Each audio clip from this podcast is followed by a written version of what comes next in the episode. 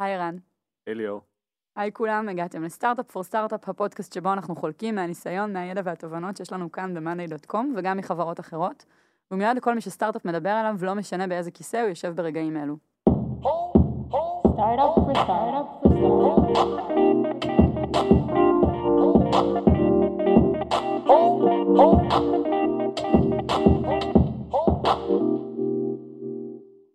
כל סטארט-אפ בתחילת הדרך פוגש בשלב מוקדם יחסית את השאלה איך לתמחר את המוצר שלנו, את השירות שלנו. ובאמת pricing זה עולם ומלואו. אפשר להסתכל על המתחרים כדי להבין מה הם עושים, אפשר לשאול שאלות על רווחיות, על שביעות רצון של לקוחות, ועוד הרבה מאוד פרמטרים ומשתנים שנכנסים בעניין. ונגיד שכבר מצאנו שיטת תמחור שעובדת לנו, ואחרי כמה שנים אנחנו מזהים הזדמנות להחליף אותה. איך בכלל ניגשים לשינוי כזה שמשפיע על כל גורם בחברה, מה marketing וה sales, דרך ה customer success, ה finance ועד ה product. אז לטובת העניין הצטרפו אלינו היום אסף בן דוד, שהוא ראש צוות פיתוח כאן בחברה, ואלירן זגביב, שהוא מנהל מוצר ב-monday.com. אהלן. היי. היי. אמ, בואו תגידו רגע במילה למה הצטרפתם. כי זה לא מובן מאליו למה אנחנו הולכים לדבר עם אה, איש product ועם developer על, אה, על pricing. למה אתם פה? אז אני אלירן, אה, שיזהו את הכל. אה, אני חושב ש pricing זה נושא שהוא high risk, high reward, והרבה אנשים מתעניינים בזה, הרבה חברות מתעניינות בזה, אה, והרבה פעמים מפחדים אה, לגעת ב- בנושא הזה. אה, וזהו, ואנחנו אה, פה כדי לדבר על זה. שזה היה מאוד היי-לבל, אבל למה שניכם דווקא פה? מה אתם עושים? אסף, תעזור לו. למה אתם פה? אז אני חושב שגם נדבר על זה, אה, שזה עולם אה, מאוד מורכב, אה, כל העולם הזה של ה pricing וה billing, ונדבר בהרחבה על זה בהמשך. אה, ואנחנו רואים את עצמנו כ partners בלהוביל את הדבר הזה בתוך החברה, על כל ההיקפים של זה, גם מבחינת החברה, מבחינת המשתמשים, גם מבחינת performance ומדדים ומה אנחנו מנסים לאפטם. אה, ובגלל זה אולי צריך אה, פה כוח אה, משולב. טוב, אז באמת שנייה לקונטקסט, ואסף אולי תיתן אתה את הקונטקסט הזה, מה בעצם היום ב-Monday שיטת ה pricing? אז בעצם אנחנו חברת SaaS, אז אנשים אה, שמשתמשים במוצר רוכשים subscription אה, של המוצר, ובעצם הם משלמים כל פרק זמן בשביל להשתמש במוצר, ואנחנו מציעים אה, ארבעה סוגים של חבילות, אה, שההבדל בין החבילות זה בהתאם לערך שאנחנו נותנים ללקוחות שלנו, ובהתאם לשימוש במוצר. יש לנו באמת ארבעה סוגים, מהנמוך ביותר שזה basic, אחר כך סטנדרט, אחר כך pro, ואחר כך enterprise, שזה באמת ל-use case מאוד uh, משמעותי ולחברות מאוד מאוד גדולות. מלבד החבילות, ה... שאיך נקרא להם בפרק?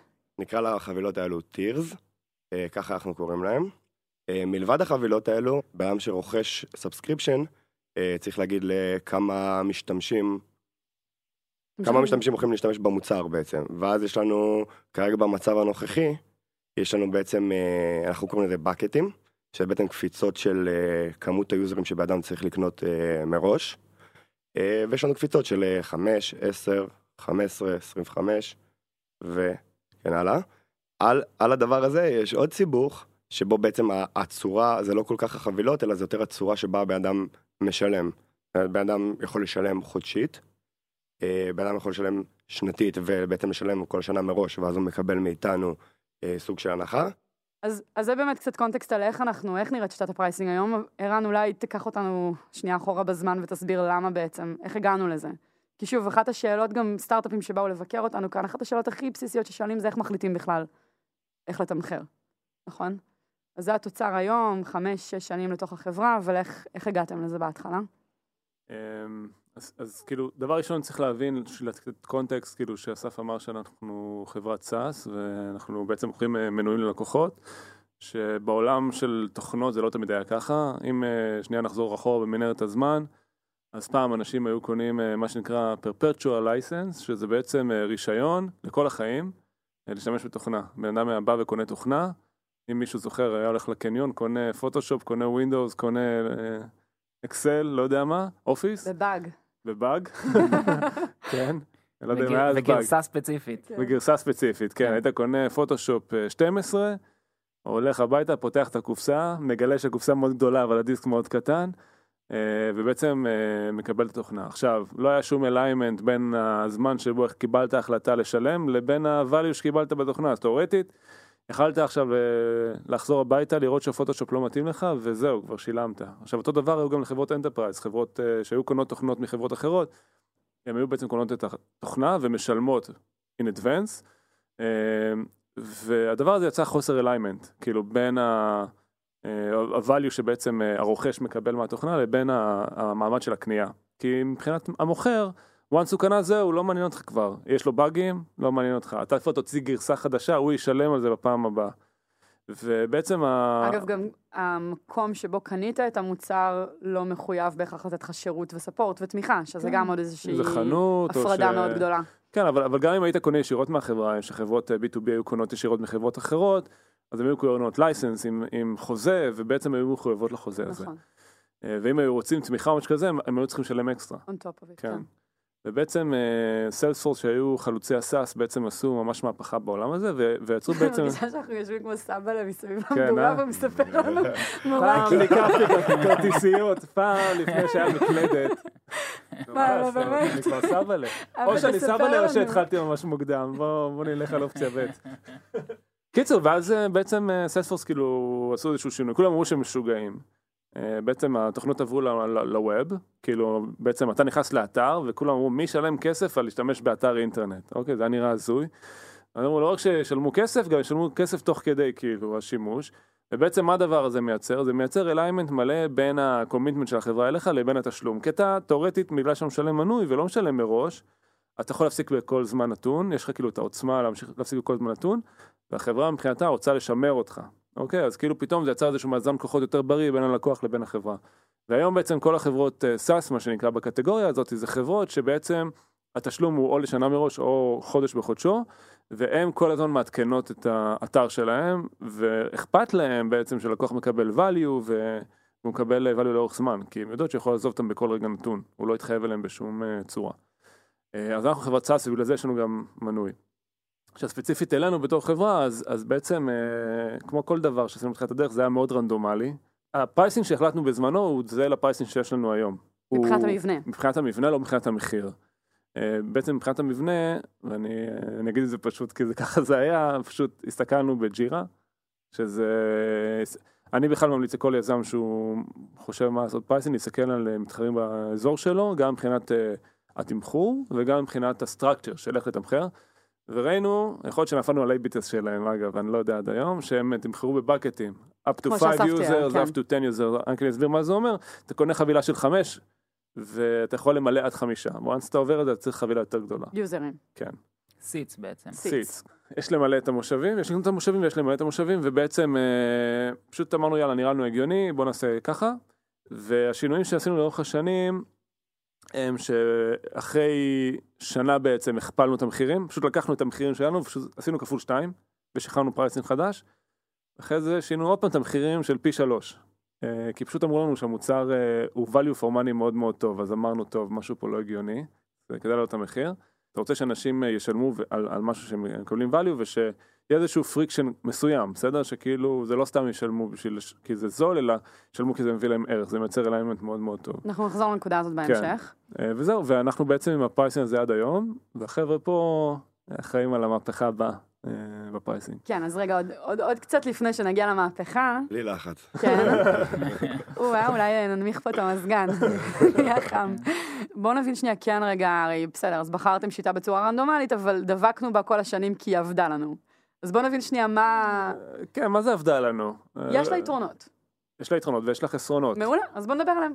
סבבה. אז מבחינת היתרונות, אז לנו כחברה, אה, ברגע ש account או איזשהו user לוקח לצוות שלו, למשל זה צוות של אה, שלושה אנשים והם לוקחים bucket של חמישה seats. אז בעצם הם מייצרים, הם משלמים על זה מראש והם מייצרים בעצם מצב שבו הם מקבלים את ההחלטה מראש ואז יהיה להם מאוד קל למלא את, ה, את הכיסאות הנותרים ב bucket שלהם.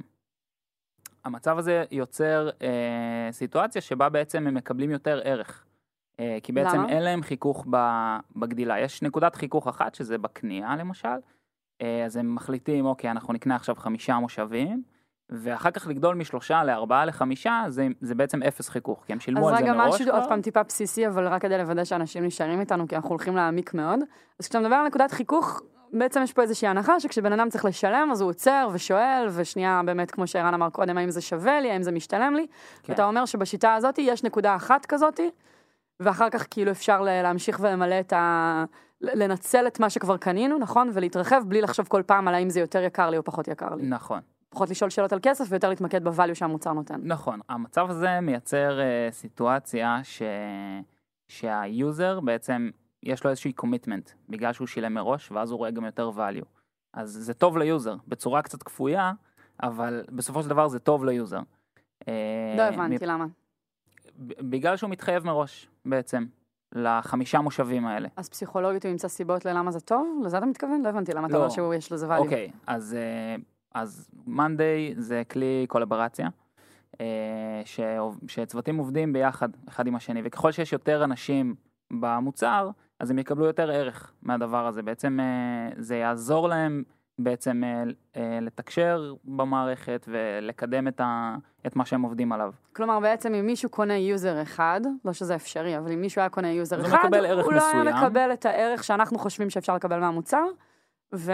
ולכן אה, אתה אומר שדווקא זה שהמדרגה הראשונה מחייבת אותם לקנות חמישה יוזרים, מאפשר להם בעצם להבין מה הפוטנציאל של המוצר עבורם. נכון, זה בעצם מייצר איזשהו רף שבו אה, צוות יכול באמת לקבל אה, את, ה, את הפול פוטנציאל של, של המערכת, פול פוטנציאל או, או בדרך לשם. אני חושב גם שיש פה עניין של אה, המצב הנוכחי שיש בו פשטות. עצם זה שבן קונה מראש, אז כמו בהרבה מקומות פסיכולוגית לבני אדם, אתה אומר, אוקיי, כבר קניתי את זה, אני אשתמש בזה, ואני לא כל פעם צריך להסתכל מה יהיה השינויים במחיר. לדוגמה, נגיד אם עכשיו, אה, לא יודע, עשינו אה, מנוי לאיזה חברת טלוויזיה, והיינו צריכים לשלם עכשיו על כל תוכנית בנפרד, אז כל פעם היינו מתעסקים בתשלום. אם אנחנו עכשיו באים ואומרים, אוקיי, אנחנו משלמים איזה מחיר X פעם בחודש, אז אנחנו לא מתעסקים בזה כל הזמן, והרבה פעמים לאנשים, אני חושב פסיכולוגית, גם אם זה לא בהכרח כלכלית, אלא פסיכולוגית, אבל זה כאילו מקל עליהם. לא רוצים להתעסק כל היום בכסף וכמה עולה להם. זה כמו, אם נגביל את זה לעולם, זה כמו שמישהו הולך למכון לגמילה מעישון, אז uh, הוא בא ואומרים לו בוא תשלם 5,000 שקל. ואז כאילו, זה לדעתי 99% מהנושא של הגמילה, כי כבר באת והשקעת את הכסף, אוקיי? או מכון להרזייה, בסדר? זה משהו שצריך לצאת לך איזשהו הרגל חדש. אז ה commitment הוא לפעמים הרבה יותר חזק מהתהליך עצמו. אה, זה שאתה מוכן אה, לשים על זה כסף וכאילו להשקיע בזה, זה איזשהו commitment גם מהפסיכולוגית, מה, מהצד שלך. אה, באיזושהי ככה אני. הולכת לשיעורי פילאטיס כל שבוע. נרשמים מראש לשיעור, אי אפשר לבטל אותו, אז אם אני לא באה, הכסף הלך לפח. כן, עכשיו עזוב להתאמן, אבל מה, אזרוק את הכסף לפח? ואז עוד אומרים לך שזה בשבילך. זה מזמין, כן. זהו, יש אפילו בדיחה כזאת, בטח אני אהרוס אותה, אבל כאילו שמישהו הולך למכון עישון, אומרים לו בוא תשלם 5,000 שקל, הוא משלם, ואז אומרים לו טוב זהו. הוא אומר מה זהו? הוא אומר, תשמע, ההחלטה שלך, אם אתה לא רוצה להפסיק לעשן, עכשיו בזבזת 5,000 שקל, כאילו, כן. החלטה שלך. זה התהליך. זה אז, נכון. אה, אז, אז, אז כאילו אני חושב שבמוצר שלנו שהוא מייצר איזשהו הרגל חדש, זה שאתה בא ואתה אומר אני קומיטד לחמישה אנשים, אז כאילו זה מוריד לך מאוד את החיכוך ללהזמין אותם חמישה, אחרת היית יכול להתבחבש עוד איזה חודש עם עצמך או עם עוד מישהו, אה, זה מייצר איזשהו אליימנט, אבל אה, מצד שני, יותר חיכוך. ואיפה זה כן פחות טוב? אז אם ניקח למשל דוגמה של צוות, של שישה אנשים למשל, שרוצה לבוא ולנסות את מאנדיי. אז אה, הם עושים את הטרייל, רואים אה, כי טוב, מקבל, רואים, רואים שהם אה, מקבלים מזה value, יכולים אה, לקבל מזה value, אה, ואז בנקודה שבה הם צריכים להחליט האם אה, לרכוש, אז אה, בעצם עומדת בפני זה שהם מחליט החלטה קצת אה, כבדה. אה, או שהוא לוקח את החבילה של החמש, או שהוא לוקח את החבילה של עשר. והמשמעות של זה זה בעצם, אם הוא לוקח את החבילה של החמש, הוא, הוא משלם למשל חצי מהמחיר של עשר, אה, אבל הוא צריך להגיד לאחד מהחברי צוות שלו, אוקיי, המערכת הזו שכולנו אה, עושים עליה קולברציה והיא ממש עוזרת לנו, אז אתה לא שם. אה, לעומת זאת, האלטרנטיבה זה שהוא ישלם מחיר כפול, וישלם בעצם על ארבעה כיסאות אה, ריקים. אה, אז זה... שאולי הוא אף פעם לא ימלא. כן, אז צריך בעצם... לקחת בחשבון שחלק מהצוותים שעובדים עם הפלטפורמה הם צוותים נכון. קבועים, נכון? נכון, אז זה לא שהוא בהכרח רואה שם פוטנציאל לגדילה בעתיד, מבחינתו אומר, אני משלם על משהו שאני אף פעם לא אשתמש בו. אני נכון. בכוונה מקצינה את הדוגמה. נכון. גם, אוקיי. גם אם ה account uh, כן ישתמש בזה, אה, וזה account שיש לו פוטנציאל גדילה גדול, אז בחלק מהזמן, כי לוקח זמן ל account לגדול, חלק מהזמן יהיו empty seats. כשהם בדיוק יהיו על 5 אז לא יהיו, אבל כשהם יעברו ל-6 ול-7 עדיין יהיו תמיד אה, בעצם כיסאות ריקים שהם משלמים, אה, משלמים עבורם. וזה פידבק שקיבלנו מהלקוחות עצמם. אה, אז היו, היו כמה סיגנלים, גם קיבלנו סיגנל מהלקוחות וגם קיבלנו, הסיגנלים הראשונים היו מהלקוחות ו, ומהשוק. בעצם אה, זה, זה, זה לא כל כך נהוג השיטה הזו של ה bucketים. אני אחזור רגע ל, ל, ל, ל, לבעייתיות שזה יוצר. אה, אם אנחנו ניקח למשל את ה top line metric של החברה, אה, שזה weekly active paying people, WAP, אז בעצם כשיש seats, אמנם זה אולי paying, אבל הם, אה, אבל הם לא active. אה, ולכן זה, יש פה איזשהו עדיין misalignment בין הערך ש, שאקאונטים מקבלים לבין מה שהם משלמים. אז זה טוב, זה דווקא זה סימן טוב, כן, שגם אנחנו- להם אין ערך מזה זה וגם ב- לנו אין ערך מזה, זאת אומרת, יכול לקרות מצב שאנחנו כן מודדים את זה כמשהו שאם היינו עדיין מודדים ARR היום, תיארנו כבר בפרקים קודמים את השינוי שעשינו, אז מבחינתנו זה דבר טוב, נכון? ה-empty seats כן. זה עוד כסף לחברה. אנחנו כבר לא שם, שזה קפיצת אה, מדרגה משמעותית ב- בלוודא שיש תיאום בין מה שטוב לנו לבין מה שטוב ללקוחות שלנו. נכון, ו- ויש במצב הזה באמת trade off בין ה-ARR ל-WAP. נכון. אה, ו- וצריך להבין שאוקיי, יכול להיות ש- שנוותר קצת על, אה, על ה-KPI הזה, על ARR למשל, וכדי להרוויח יותר WAP. רק עוד משהו שבהקשר ל WAP ולמה אנחנו מנסים לאפטם, אז אנחנו כן רואים אה, לקוחות מסוימים שמגיעים לסוף ה bucket שלהם, זאת אומרת ל full capacity, נגיד הם עכשיו ביוזר החמישי, ואז הם רואים שהם חרגו, ואז הם מתחילים לעשות כל מיני, לבטל את היוזר הזה ולהוסיף את היוזר ולהתחיל להתחיל כאילו להתחשבן אה, פיננסית על הדבר הזה. אה, וזה בול לא מה שאנחנו מנסים להשיג פה, כאילו אנחנו לא רוצים את הדבר הזה ללקוחות, אנחנו רוצים לתת את המוצר לכמה שיותר אנשים וכמה שיותר אנשים יכירו את המוצר ועצם השיטה של ה bucketים שמה, שמה פה החלטה כאילו מי כן מי לא ושמה את זה על הלקוחות זה משהו שבא לנו לשנות. אז בעצם אפשר להגיד שזה לא שהפחתנו חיכוך, אלא הזזנו את נקודת החיכוך, כי היא כן מגיעה באיזשהו שלב, ובעצם מייצרת אולי התנהגות לא טבעית. זה חיכוכים ברמת אה, הצוות. מסוגים שונים. מסוגים יש שונים. אה, חיכוך של אה, קבלת החלטה על, על בנקודת רכישה, קנייה, נכון. ויש חיכוך על הזמנה של משתמשים, שזה חיכוכים שונים, אה, בזמנים שונים על ידי אנשים שונים גם. אגב, אני, כאילו צריך להגיד שזה גם לקוחות שונים, כי לקוחות גדולים, ככל שחברה גדולה יותר, ככה כאב הראש הופך להיות מלחסוך כסף ל... אה, להתנהל מול אנשים בחברה, ה-CFO או אנשי ה ops, והם דווקא מעדיפים לקנות כאילו יותר seats, כדי שהם לא יפגשו עוד פעם את ההחלטה הפיננסית, לעומת כלומר, לקוחות שם קטנים, יש פחות עניין סביב ה, התמחור. יש יותר עניין לפ... לפחות נקודות החלטה. כאילו כמה שיותר לצמצם נקודות החלטה, והם פחות רגישים ל pricing עצמו. נכון, לעומת לקוחות קטנים שהם מאוד רגישים על כל דולר. כן, ואם אתה כבר נוגע בזה, אז אפשר באמת שנייה גם להתייחס לזה שהלקוחות הקטנים שלנו גם מגיעים בלי לדבר עם אף אחד, בעוד שב enterprise כן בדרך כלל יפגשו איזשהו איש מכירות, ושם אפשר כן לייצר איזשהו מענה שהוא טיפה יותר כן. אה, מדויק. אז בעצם אה, בגלל שרוב ה funnel שלנו no touch, גם לקוחות גדולים שמגיעים הם מתחילים מ-no touch, אז בעצם אה, רוב האנשים בעצם יתקלו ב pricing בעצמם, זאת אומרת הם יגיעו לאיזשהו עמוד אה, שבו הם צריכים לקבל החלטה, ובאותה נקודת זמן, ומי כמוני יודע בתור בן אדם שקונה הרבה דברים באינטרנט, ל friction שיש בעמוד הזה יש משמעות אדירה, לפעמים אתה מאוד רוצה משהו, אבל משהו לא מסתדר לך עם ה pricing, אתה אומר אני אחזור לזה, אתה לא באמת חוזר לזה ואתה מאבד אפילו זה לקוחות. מורכב מדי. נותנים לי יותר מדי דברים להחליט מהם. אנשים חושבים שכאילו אם מישהו מרוצה מהמוצר, מקבל ממנו ערך, בהכרח הוא ישלם. אני כבר אה, ראיתי כל כך הרבה פעמים שזה לא ככה, גם על עצמי וגם על לקוחות, שכל שינוי או הורדת חיכוך כאילו אה, תביאו לקוחות שהם יהיו מאוד מרוצים לטווח הארוך. רק באותה נקודת זמן, היה להם קשה לקבל החלטה. ואגב, גם אחר כך שהם כבר משתמשים, עוד פעם, והם כן צריכים להגדיל את ה account, במה שתיארתם קודם על ה bucketing, יכול להיות שהם ינטשו בגלל זה ואתה לא תדע. הם לא בהכרח אומרים לך, היי, הסיבה שנטשתי היא כי כרגע הסתכלתי על ה bucketing והבנתי את מה שאלירן הסביר לנו, שהולכים להיות לי ארבעה יוזרים שהם empty, אז יאללה ביי. כאילו, השיחה הזאת לא בהכרח קורית במוצר SaaS. כן, גם יש, אה, כש, כשהתחלנו לחקור את זה, אז אה, בעצם עברנו על, אה, קצת על הקלטות של, של שיחות עם ה-customer success, ו, וראינו, למשל, יש דוגמה אחת של מישהי שבעצם לקחה account של חמישה יוזרים, ו, והיא רוצה לגדול ליוזר השישי, והיא ה, מה שאנחנו קוראים לזה builderית, כן, ה builderים. היא בעצם יצרה את ה board, בנתה את ה board, חשבה על הפלואו שהצוות שלה עובד בו, ובעצם כדי אה, לחסוך אה, לעצמה את המעבר מחמישה לעשרה, בעצם הכפלה במחיר, אז היא אמרה, אוקיי, אני אוריד את עצמי ואני אוסיף עוד חבר צוות. ו... ומבחינתנו זה משהו שהוא, שהוא לא טוב.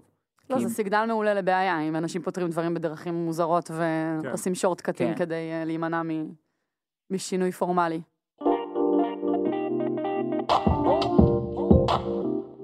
אז בלי לחץ, בעצם באתם אה, לשנות את אה, שיטת התמחור של מאנדיי.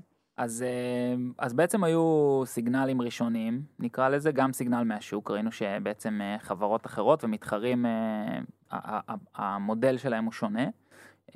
וגם מהלקוחות הקיימים, אז ראינו בעצם ש, ש, שיש תלונות על הדבר הזה, על השיטת pricing שלנו. אה, וגם ברמת ההתנהגות, כמו שתיארת לפני רגע. נכון. אוקיי, אז אה, מה זו- עשיתם? אלה, אלה היו ה signals הראשונים, ואז בעצם התחלנו, התחלנו לחקור את הדבר הזה. אז signal נוסף שהסתכלנו עליו, זה בעצם הסתכלנו על, אה, על users שנמצאים ב trial. אוקיי. ראינו שהם הם עדיין לא הוסיפו, משלמים. עדיין לא משלמים, הם הוסיפו מספר מסוים של users, נגיד שלושה, ואז בדקנו, אוקיי, accounts, צוותים עם שלושה אנשים, מה הסיכוי שלהם להפוך ללקוחות משלמים. ואז ראינו ש accounts שנמצאים בתחילת כל bucket, מבחינת כמות ה users, user אחד, שניים, שלושה, אה, מתוך ש- חמישה. מתוך חמישה, ואז שישה ושבעה מתוך עשרה, 11, 12 מתוך 15 ו- וכן הלאה. Uh, בעצם כל ה accounts האלה שנמצ... שנמצאים בתחילת bucket, בעצם הסיכוי שלהם להפוך ל user משלם יורד. הם צריכים לשלם על יותר כיסאות ריקים. אם יש משהו שאתה משלם עליו אבל אתה לא משתמש זו תחושה מבאסת, זה דבר אחד. דבר שני, שזה עולם באמת ה web-י, זה איך הדברים נראים. ואם בן אדם מגיע למקום, למוצר של מתחרים ורואה מחיר, אה, המחירים שהוא רואה זה 10-20, אה, שזה per user, אה, זה משהו אחד. אז הוא רואה, אני מתחיל עכשיו, התשלום שלי מתחיל מ-10 דולר. לעומת זה אצלנו, שהמחיר בחבילה הזולה ביותר שלנו הוא 5 דולר ל user, אבל אנחנו מתחילים מחמישה users, אז הוא רואה 25. אז הוא בראש שלו אומר, אוקיי, monday זה מוצר יותר יקר, פה אני מתחיל מ-25 לעומת 10, למרות שזה לא המצב. ואז אנחנו לא מרוויחים מאף אחד מהעולמות. אף אחד לא מחלק בראש שלו את כמה עולה הבקט, חלקי כמות היוזרים ומשווה. ובצדק אגב, אתה מצ... לא, לא, אנחנו צריכים זה לעשות את העבודה הזאת. עבורם. נכון. אתה יודע, אני חושבת על זה עוד פעם, בסאס, אבל גם בכל עולם אחר, גם באי-קומרס יש את הבעיה הזאת. ככל שאתה עובד יותר קשה כדי להבין כמה אתה משלם על משהו, אתה כן. מתישהו בדרך נשבר אז, ואומר, אה, לא עשו פה עבודה מספיק טובה אז בשבילי. בסופרסל אה, מראים מחיר ל-100 גרם, שתוכל להשוות בין שתי אה, חבילות שהן בגדלים שונים, במחירים שונים, וזה נותן לך בנצ'מארק. נכון. אני חושב שזה מאוד חשוב גם מה, מה הסטנדרט בשוק. זאת אומרת, אם אנשים רגילים עכשיו אה, ל buckets, אז אולי זה היה עובר. אבל אה, אם עכשיו באמת הרבה מאוד חברות SaaS משתמשות ב price per user, וזה, וזה מה החישוב שאנשים כרגע. אה, עושים בראש, אז, אז, אז, זה יותר, אז זה מייצר פער אפילו יותר גדול. רק שנסביר מה זה price per user, אז בעצם לוקחים את, אה, זה פשוט ליניארי, לוקחים את כמות המשתמשים, מכפילים אותו בסכום כסף, וזה מה שיוצא. הורדת אחד, אתה משלם פחות, הוספת אחד, תשלם יותר. אצלנו זה בעצם במדרגות. אה, וזה ההבדל. אז זו בעצם ההזדמנות שהסתכלתם עליה, נכון? המעבר מ buckets ל price per user? נכון. אוקיי. כחלק מהמחקר גם ראינו שאם הסתכלנו על accounts אה, שהצליחו כבר, למשל accounts בגודל אה, 25 users, ואז הסתכלנו אחורה על, על כל האוכלוסייה הזאת, ובדקנו בעצם איך הם הגיעו למצב שבו הם אה, 25 אנשים, הרי כנראה שהם לא ישר קנו 25 users, אה, אז הסתכלנו בעצם על, על, על כמה זמן לקח להם לגדול, כמה זמן לקח להם להוסיף כל user. וגם פה ראינו איזשהו, איזשהו אה, אה, עיוות אה, על פי ה buckets. זאת אומרת, את ה user הראשון לקח להם מעט זמן, כמה ימים, שלושה ארבעה ימים, את ה user השני, השלישי, ואז בסוף ה bucket הרביעי והחמישי זה כבר לקח להם יותר זמן. ואז הם ממש נתקעו ב- ב user החמישי עד שהם הוסיפו את ה user השישי, ואז שוב אה, הגדילה הייתה יותר מהירה. אז, אז הייתה פה, היה פה מתאם בין... אה, כן, חוזר בין, כל הזמן לאותה נקודה שתיארת נכון. קודם מבחינה התנהגותית, כן. שמישהו יושב ואומר, מצד אחד אני רואה המון ערך ורוצה להשתמש במוצר, מצד שני יש לי פה עכשיו, מתקרבת לי איזושהי נקודת החלטה, איך אני נמנעת ממנה על ידי פעולות שאני יכולה לעשות מבלי לשלם. נכון, ככה אני מדמיינת את הדבר הזה, אם אני בעצם עכשיו אה, לקוחה שמשתמשת. כן. אוקיי. ואת זה באנו לפתור. כן, אז, אז דבר ראשון, את זה באנו, באנו לבדוק בעצם, אה, האם ההזדמנות הזו ראויה. כמה אה, בדיקות. כן, כאילו, אז... אז למה זה כל כך הרבה בדיקות? אה, לא, וזה באמת גם לא טריוויאלי, כי במאנדיי, כל מי שהקשיב עד היום מבין שדברים זזים מאוד מהר. ובעיקר אנחנו בדרך כלל מתארים פעולות שאנחנו עושים, והרבה פחות מחקר. זאת אומרת, תמיד יש מחקר, אבל הוא קורה גם תוך כדי תנועה, וגם הדברים יותר ברורים מאליהם. אמ, אז, ואתה מתאר פה הרבה מאוד מחקר מהרבה מאוד זוויות, והרבה שלב של הכנה. בוא נבין רגע למה. כאילו, למה זה, ו- וזינו יותר דרמה. למ- מה הדבר הזה, על מה זה יכול להשפיע שינוי בתוך הדבר הזה? אוקיי, אז אני רגע אז אה, אומר מה בעצם השינוי. אה, אז זה אומר, אוקיי, לשנות את המודל מ buckets ל price per user, זה אומר לשנות את המחיר, כי יש השפעה לזה שעוברים ל price per user וצריך לפצות. על ה-empty seats בעצם. אה, זה אומר שהשיטה שבה, ההתנ... שיטת ה billing בעצם שהלקוח שיש לו אינטראקציה איתה, אה, היא שונה לגמרי, הוא מוסיף user אחד, מוריד user אחד, מה קורה? הוא מקבל credits, הוא מקבל את הכסף חזרה. אה, זה הכל דינמי. שאלות, כן, זה הרבה יותר דינמי, הוא לא בעצם מחכה ל bucket הבא, וזה הרבה יותר נקודות אינטראקציה בעצם של, של billing. כן, אני חושב שבאמת מה שאמרת, שאנחנו לא מפחדים משינויים בחברה, ויש לנו, אני חושב שלו פה גם הייתה פה ודיברה על כמה A-B tests אנחנו מריצים, ש... גם אבירם דיבר על A-B testing. נכון, נכון. ודיברו הרבה על A-B tests, אה, ואנחנו באמת לא מפחדים משינויים כאלו ולנסות דברים, אבל אני חושב שבעולם הזה ספציפית, השינויים הם, הם חייבים להיות מאוד מדויקים. כי זה עולם שלם וזה משפיע על הרבה מאוד דברים ואי אפשר להגיד אוקיי יאללה בוא נשנה את המחירים לשבוע בוא נראה מה קורה מקסימום נשנה שבוע הבא למשהו אחר. אה, זה לא עובד ככה זה משפיע על הרבה מאוד דברים ושינוי המודל של המחירים משפיע באמת אה, ואפשר להרחיב על זה הרבה משפיע על איך שעובדים עם ה finance על איך שעובדים עם ה sales אה, על איך שה customer success עובדים שאנחנו יודעים שה... העולם הזה של ה pricing מבחינת תלונות של לקוחות ו tickets של לקוחות זה משהו שהוא הוא מאוד משמעותי ו... ויש חשש גם ב-customer success באמת משפיע מאוד חזק על המדדים של החברה ותלוי בטיימינג ולמה שאנחנו מנסים לאפטמ. בגלל זה צריך להיות מאוד מדויקים וזה גם היה אחד האתגרים ש... שלנו בפרויקט הזה והיינו חייבים לקחת אותו בחשבון שאנחנו מדברים על הביצוע של אה, מה עושים. יש, אה, החלק הכי מורכב פה, אה, בכל הסיפור הזה של pricing, וזה לא רק תקף לגבינו בתור monday, אלא לגבי כל חברה, זה שיש פה כמה פרמטרים, אין רק פרמטר אחד, ואני אסביר, יש שלושה, אצלנו בעצם יש שלושה עיקריים. אה, אחד זה כמות הלקוחות המשלמים שאנחנו מקבלים, אז נגיד עכשיו אנחנו משנים את ה pricing, אנחנו מקבלים יותר בהשוואה לקודם או פחות. השני זה הנושא של אה, אה, MRR או revenue, זאת אומרת, אה, הכנסות שאנחנו יכולים להכיר בהן, כי, אה, תכף אני אסביר גם כל אחד למה הוא חשוב, והשלישי זה בעצם collection, גבייה, upfront, ממש cash. אז אני אסביר למה כל אחד מהם הוא חשוב, זה לא שצריך לאפטם לאחד מהם. אחד זה כמות לקוחות משלמים, אז לנו בתור תפיסה אנחנו רוצים להשתלט על כל העולם. אנחנו רוצים להגיע לכולם, ואנחנו רוצים שכולם יפכו להיות לקוחות משלמים שלנו, אז האם אנחנו רוצים לוותר על מישהו? שאלה, כן או לא. דבר שני זה נושא, נושא של אה, MRR או revenues. רגע, לא הבנתי. אוקיי. למה, למה יש פה שאלה אם אנחנו רוצים לוותר על מישהו? אוקיי, אז ת- תחשבי שהייתי בא עכשיו לאלירן אה, ולאסף ואומר להם, תקשיבו, אצלנו ה-KPI זה כמות לקוחות משלמים. מה הם היו עושים, החבר'ה, ובצדק? יורידו את המחיר לסנט. סבבה, כולם ישלמו. אז היינו מקבלים מיליוני לקוחות משלמים כל יום. האם החברה יותר טובה עכשיו? לא. מצד שני, יכול להיות שהם היו מעלים את המחיר עכשיו לאלף דולר ל user. והיה איזה מישהו אחד שמשלם ומפצה על כולם. האם זו חברה יותר טובה או לא? אני לא רוצה שיהיה לי לקוח משלם אחד ענקי. אז סתם בשביל להבין את הקצוות של הדבר הזה. דבר שני זה MRR או revenue, בסדר? אז לדוגמה, אה, אם אני רוצה לאפטם להכנסות שאני יכול להכיר, היום אני נותן אה, הנחה של 20% למי שמשלם שנה מראש. אז הם יכולים לבוא החבר'ה ולהגיד בוא נבטל את זה. למה הנחה? שכולם ישלמו חודשי, יהיה לנו יותר הכנסות שאפשר להכיר בהן חשבונאית, הוואלואציה של החברה נקבעת כמכפיל ההכנסות החשבוניות שלך. אז עדיף לך שכולם ישלמו חודשי, לא יקבלו הנחה, ואז אני אגיד להם רגע, ו- ואם היינו עושים אופטימיזציה לזה, הם היו מורידים מאוד את הכסף שאני מקבל מראש, כי אני- טוב לי שמישהו משלם שנתי. שזה חוזר לגבייה. נכון.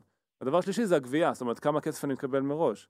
אז אם הייתי אומר להם תעשו אופטימיזציה לגבייה, הם היו מורידים את המסלול החודשי. כולם משלמים רק שנתי. הייתי מאבד הרבה לקוחות, האם זה טוב לי או לא טוב לי? מאבד הרבה לקוחות שהם יכולים לשלם רק חודשי. מצד שני הייתי אומר להם כאילו זה לא חשוב. אז שוב כמו שאמרתי כולם משלמים monthly, היינו מקבלים יותר הכנסות שלא נותנים הנחות. מצד שני החברה הייתה מקבלת starvation בקאש. הקאש בבנק היה יורד בצורה דרמטית. וגם יכול להיות שאתה רואה נטישה יותר גבוהה, כי עוד פעם, אתה צריך כל גבוהה. חודש לשאול את עצמך אם ושוב, אתה המשחק הזה של משלם. ה commitment, שאתה מתחייב לשנה, אתה תנסה כמה פעמים, לעומת הת- התחייבות של חודש. אז יש פה בעצם שלושה פרמטרים מרכזיים, שהם אה, אה, מעין מטריצה כזאת, וצריך כל הזמן לאזן ביניהם. בסדר? אין מישהו אחד שהוא outlier או שהוא כוכב צפון, אבל צריך גם להגיע לנקודות החלטה שאתה יכול להגיד, שוב, אולי בשלבים שונים בחברה, נגיד פעם היינו יותר רגישים ל cash, אולי עכשיו אנחנו רוצים קצת יותר להיות פחות טיפה רגישים ל cash, יותר רגישים ל-revenue שאנחנו יכולים להכיר בו, כי זה ישפיע על המכפיל של החברה בעתיד. וכרגע זה יותר חשוב לנו, כי אנחנו שוקלים להיות חברה ציבורית בעתיד, צמיחה. נכון. כן, אז יש פה המון המון אה, משחקים כאלה, ושלושה פרמטרים מאוד מאוד רגישים שאתה משחק איתם, ואתה צריך שהתמהיל בסוף ייצר חברה טובה יותר. בשלב הזה בפרק, אני חושב שכל מי שמאזין הבין שאתם בעצם הרצתם טסט על הנושא הזה של מעבר מבקטים ל price per user. ואולי ככה בעצם תש- תשתפו אותנו קצת באיפה אתם כרגע בתהליך, מה הצליח, מה הפתיע, מה מאתגר. אוקיי, אז, אז באמת הרצנו טסט. נבדוק את ההיפותזה שלנו ב price per user, ש price per user בעצם אה, בא להוריד חיכוך בקנייה אה. ההתחלתית, הראשונה, וגם בא להוריד חיכוך בגדילה של אקאונטים, מ bucket ל bucket. אה, ומה שראינו זה שהייתה לנו, אם נסתכל על שלושת ה-KPIים שזינמן אה, ציין מקודם, אז הייתה לנו ירידה גם ב, אה, ב-MRR, גם ב-revenues, גם ב-collections, בגבייה. אה, הייתה לנו עלייה ב-conversion ללקוחות משלמים. ללקוחות משלמים. יותר אנשים שילמו. יותר אנשים, יותר אה, אה, חשבונות משלמים, פחות אנשים משלמים בכל חשבון. זאת אומרת, האקאונטים היו יותר אקאונטים, אבל כל account היה יותר קטן.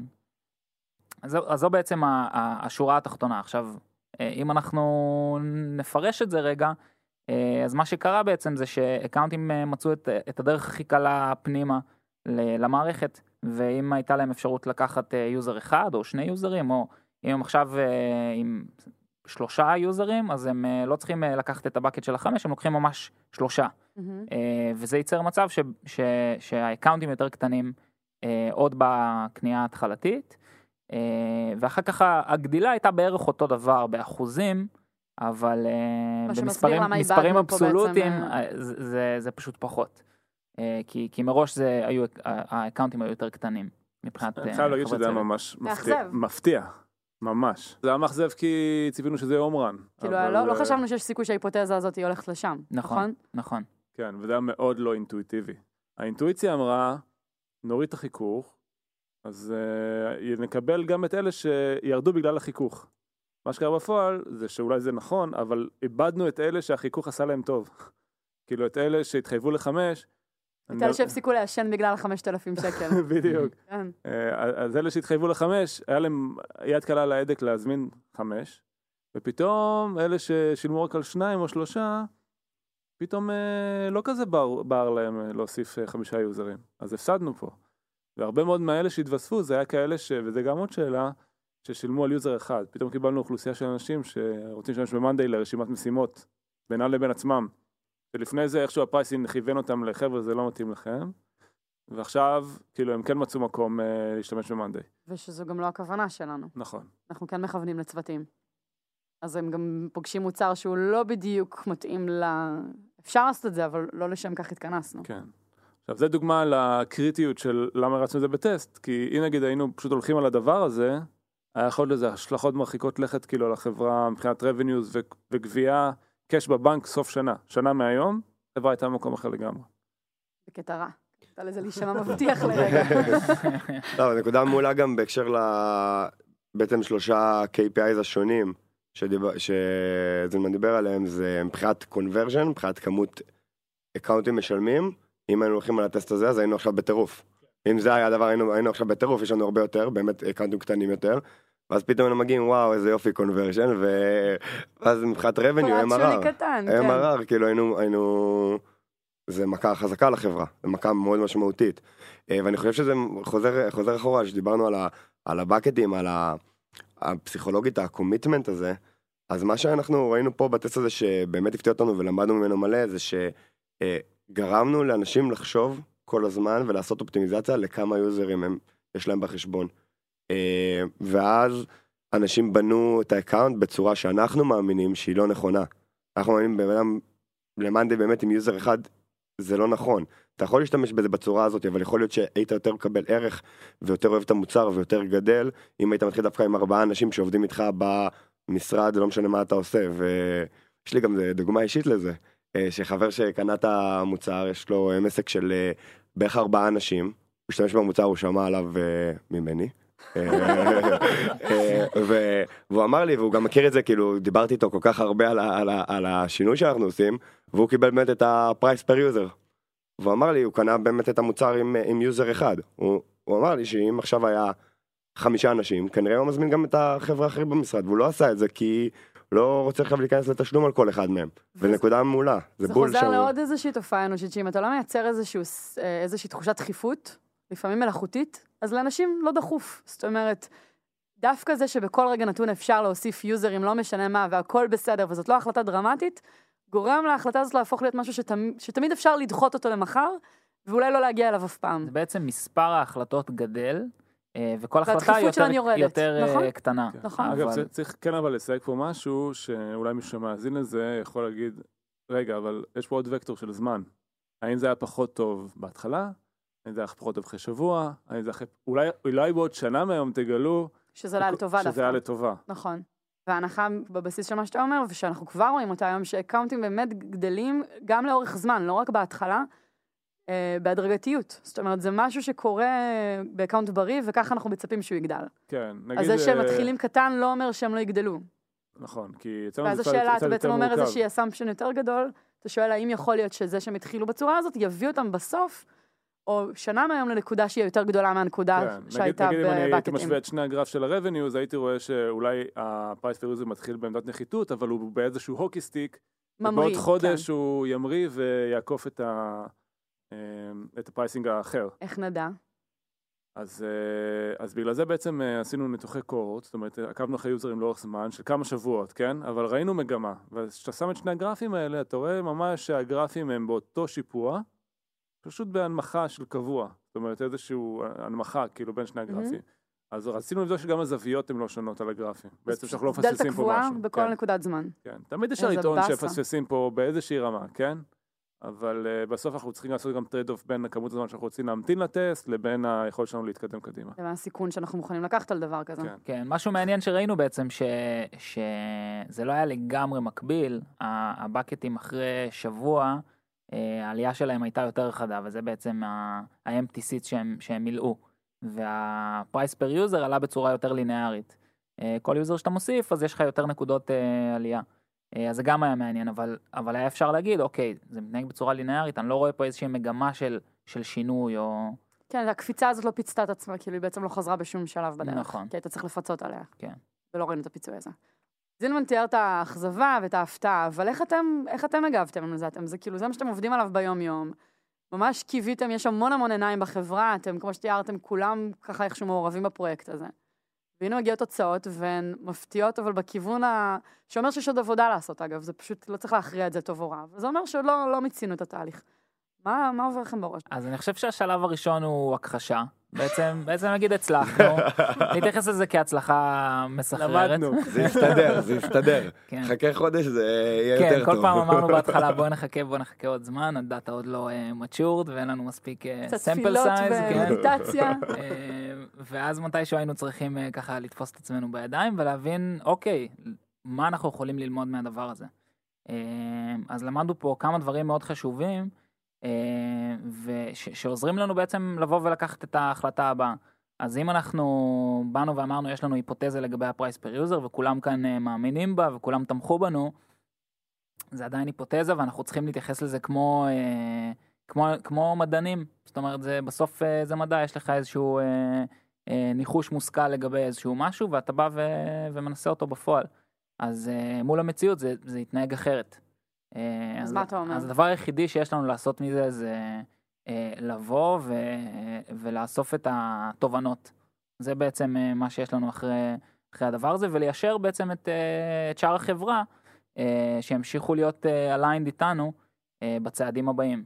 כן, אבל יש לכם יותר אחריות מזה. כי חושב- לאסוף תובנות זה רק לשקף. אבל אתם נדרשים, כמו שכולנו פה בחדר יודעים, גם להתוות את ההמשך. זאת אומרת, כן להבין אז איך מנתבים כן, את זה הלאה. ומה הטסט הבא, ו... וגם באיזשהו שלב אולי לתת אה, כן מסקנות והחלטות יותר אה, חד משמעיות. לגמרי, ואני חושב שכאילו, שדיברנו על, ה... על הלחץ אה, סביב העולם הזה, וזה באמת מלחיץ, כי זה משפיע בצורה משמעותית. אמ, אבל אני רואה את זה גם כהזדמנות מטורפת. זאת אומרת, אם אנחנו בטסט מסוים, בשינוי מסוים, שכולם האמינו בו לפני, לפני זה, וכולם היו אליי לזה בכל החברה, ואמרו, באמת, יש פה מוצר ממש טוב, עשינו את זה שקוף ל- למשתמשים, השקענו באימיילים, בתוכן, בכ- באמת רוחבי ממש, אבל מבחן המציאות אה, נכשל, ונכשל בצורה שמזיזה מדדים בצורה שאני לא ראיתי, ורצתי הרבה מאוד טסטים פה בחברה, אה, לא ראיתי אף טסט שמזיז בצורה משמעותית את המדדים האלו. ומה שזה אומר, אני, אני לא חושב, אני אין לי את ה... אני, אני בטוח בזה, שאם לא נגענו בעולם הזה שלוש שנים, ואחריו עשינו משהו שמזיז כל כך משמעותית, אז אם אנחנו נבוא יודע, אנחנו מדברים על זה, נהיה עם אור של פיל, ונהיה כווינרים, ו- ו- ונחפור בדאטה אם צריך, ונסתכל על מתחרים מה שצריך, ו- ונלמד מהיוזרים, אנחנו נביא את הניצחון הזה ואת השינוי, שגם יהיה טוב ליוזרים שלנו, גם יהיה טוב לנו, ו... לא יודע, celebrate success. אז אתה אומר שדווקא זה שזה היה כזה מובהק, שזה לא עונה על ההיפותזה, זה סימן טוב בעיניך להזדמנות מאוד גדולה שיש פה. כן, אני חושב שאם רוצים להזיז, ויש לנו יעדים אה, אגרסיביים כחברה, כי זה הצמיחה שלנו ומה שאנחנו מנסים, אז אם, אה, אם יש לנו יעדים של אה, 20 מיליון אה, ARR עד סוף השנה, אה, אני חושב באמת ש... וזו הגישה שלי, ששיפור משמעותי בעולם הזה יכול להזיז את, המ... את המדדים, את, ה... את מה שהחברה יכולה להשיג השנה למקום אחר בכלל, שאנחנו לא מדמיינים. אה, ואנחנו נתכנס אחרי כל טסט, נבין, נלמד, ונצא לדרך חדשה. אז מה, מה, מה הדבר הבא? איך מתקדמים מכאן? אז בעצם הבנו ש... שהפתיעו, הבנ... למדנו על היתרונות של הבקטים, כי עכשיו היה לנו למה להשוות את זה, אה, ולמדנו על, ה... על החסרונות של מה שרצינו לעשות, על per user, user. ו... ואנחנו מבינים שהבקטים טובים לנו כחברה, אבל הם יכולים להיות, כמו שתיארנו בהתחלה, לא פיירים כלפי ה user, אז, אז בעצם הגישה שלנו עכשיו, אז סבבה, הבקטים טובים לנו כחברה, בואו ננסה לשפר אותם ככה שהם יהיו יותר פיירים כלפי ה user. כן, אגב, אה, להגיד פיירים כלפי user זה קשוח, כי בסוף, אם חברה, אתה יודע, משתמשת ביותר משתמשים ומקבלת יותר ערך מהמוצר, אז, אתה יודע, אתה יותר פייר. לה- כמובן, כן. אז זו אולי הרגשה, או ה perceived. לשקף להם יותר נכון. טוב למה זה טוב להם. כן. זו שאלה אחרת. נכון. לגמרי, זה, זה כלי אחד ש, שאפשר בעצם אה, לעשות את הדבר הזה. ולתקשר יותר טוב, שאגב, זו נקודה שחוזרת כאן כל הפרק, אבל שווה להגיד אותה כמו שהיא פעם אחת, שבאמת, ה pricing מאוד מאוד קשור בצורה בלתי נפרדת למוצר.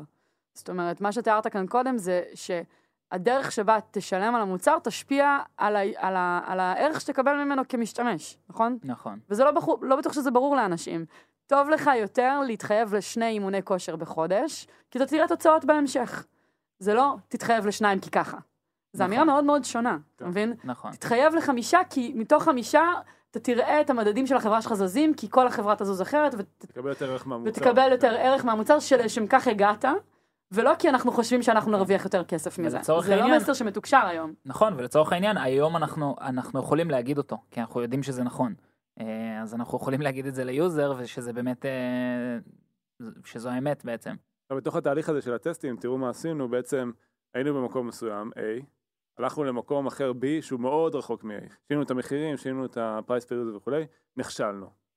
אז זה ממש כמו אריה במדבר. עכשיו אנחנו חוזרים יותר צמוד ל-A, אוקיי? בואו ניקח את הלקחים שלמדנו מ-B, נלך יותר צמוד ל-A, נראה שאנחנו מתקדמים. בסדר? זה, ואחרי שנראה שמתקדמים, יהיה לנו יותר ביטחון ללכת עוד פעם יותר כיוון של B. אז באמת נגענו בהרבה מאוד אה, נקודות, ועוד פעם, אם מישהו חושב שזה לא מורכב מספיק, אז היו עוד הרבה שינויים, גם ברמת המוצר שעשינו בתקופה הזאת, כדי לתמוך בטסט וכדי לבדוק את ההיפותזה. אני רק אזרוק את זה כרגע כטייטלים. למשל, אה, יצרנו פונקציה חדשה שנקראת Fuse Only, שמאפשרת לאנשים רק לראות דברים בתוך המוצר, אבל לא ממש אה, לייצר שם שינויים. והתחלנו לגעת בעולם שנקרא Free Tier. בעצם הסיבה שאני אומרת את כל הדברים האלה זה כדי להסביר לכל מי שמאזין שיהיה לנו עוד פרק על pricing בהמשך. אה, ושזה פרק באמת שהמטרה שלו היא שנייה לזכור תהליך שהוא ממש בהתהוות כרגע, וזה קצת כיף שאין לנו שום יכולת להעמיד פנים שיש איזושהי תובנה מאוד מוחלטת על איך יש נכון. לסכם. עוד לא לא, אבל אין לך כן. מסקנה חד משמעית. נכון.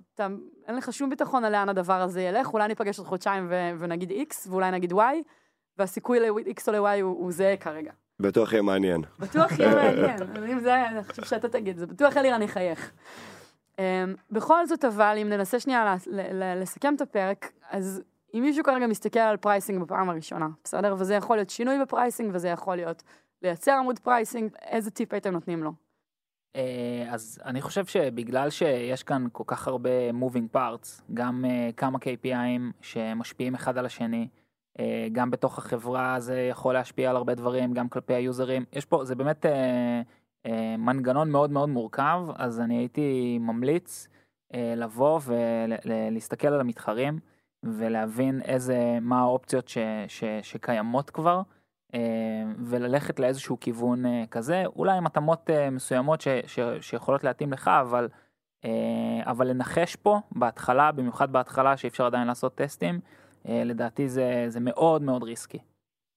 אז לדעתי זה, זה הכיוון ש, שהייתי הולך. שלא צריך להמציא את הכל מחדש. נכון.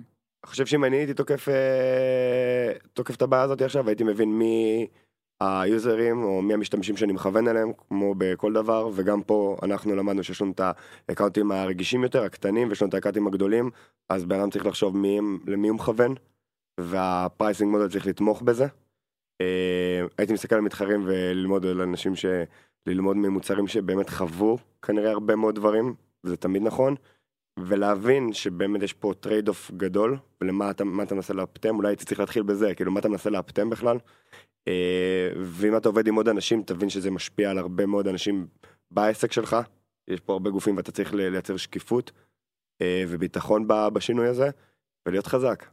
אה, הטיפ שלי הוא, אנשים בדרך כלל אינטואיטיבית חושבים שהם בונים product, ואז הם עושים לו pricing. ומה שחשוב מאוד להבין, ש pricing זה product. כאילו ה pricing שאתה קובע, הוא, יש לו משמעות אדירה על ה product. על מי הוא הלקוחות שלך, אה, איך אתה מכווין אותם להשתמש במוצר, ואיפה אתה מוריד להם חיכוך.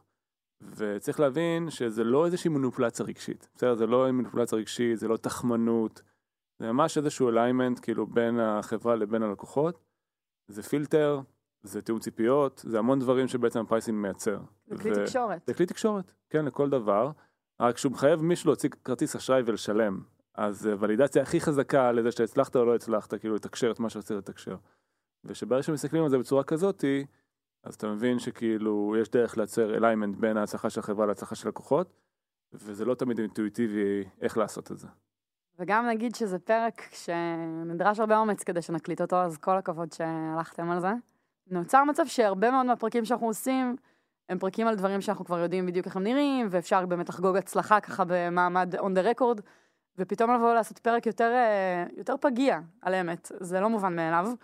אמ, אז ממש תודה ש... שהסכמתם לבוא. אני לא חושב שיש היום בחברה איזשהו נושא יותר רגיש מהדבר הזה, שיש לו יותר השפעה על החברה בלונג טרם, בשורט טרם, על ההצלחה שלה, ואין אנשים שאני יותר סומך עליכם, עליהם מכם והצוות שאתם עובדים איתו, שתעשו את זה, ועד עכשיו עשיתם עבודה מדהימה, זה שלא הצלחנו, סבבה, זה חלק מהתהליך, אבל מבחינתי, הדרך שבה אנחנו מנתחים את זה ומסתכלים על זה, היא נותנת לי המון ביטחון שאנחנו נעשה את הדברים הנכון. ותכל'ס זה פאקינג קשה, אז uh, כיף שאתם על זה. תודה שבאתם, תודה זינמן. תודה ליאור. תודה שהאזנתם. Startup for startup for Oh, oh.